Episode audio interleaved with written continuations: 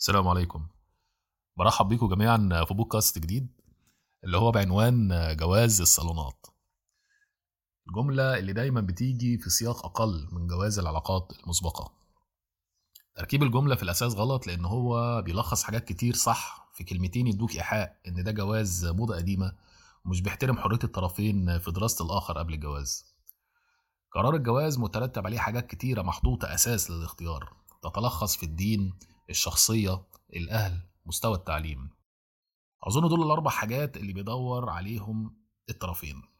ممكن الأربع عناصر دول نحطهم في جملة إن لو حد عنده دين وشخصية سليمة وبيحترم أهله وعنده وعي تعليمي واجتماعي، عمره ما هيدخل في علاقة محرمة عشان التعارف من أجل الزواج.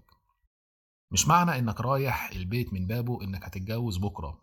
فترة الخطوبة بضوابطها الشرعية هي اللي ممكن تطمنك على اختيارك، ولو ما حصلش نصيب هيكون كل الأطراف محافظين على احترامهم لنفسهم ولأهلهم ولدينهم.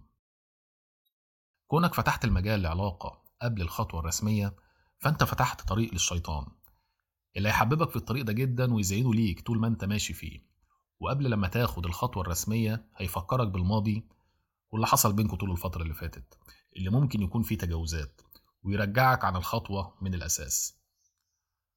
خطوة الجواز اللي مبنية على خطوات صح من الطرفين مش بتضمن حياة سعيدة أو عدم انفصال، بس في النهاية جميع الأطراف كان هدفهم الحلال من البداية. ما تقارنوش حياتكم بالأفلام وكلام الأغاني، كل الكلام ده بعيد تماما عن الحياة الواقعية بروتينها ومشاكلها وتقلباتها. وقللوا سقف توقعات في الدنيا وخلوا المعيار هو الدين. سبحانك اللهم وبحمدك، أشهد أن لا إله إلا أنت، أستغفرك وأتوب إليك.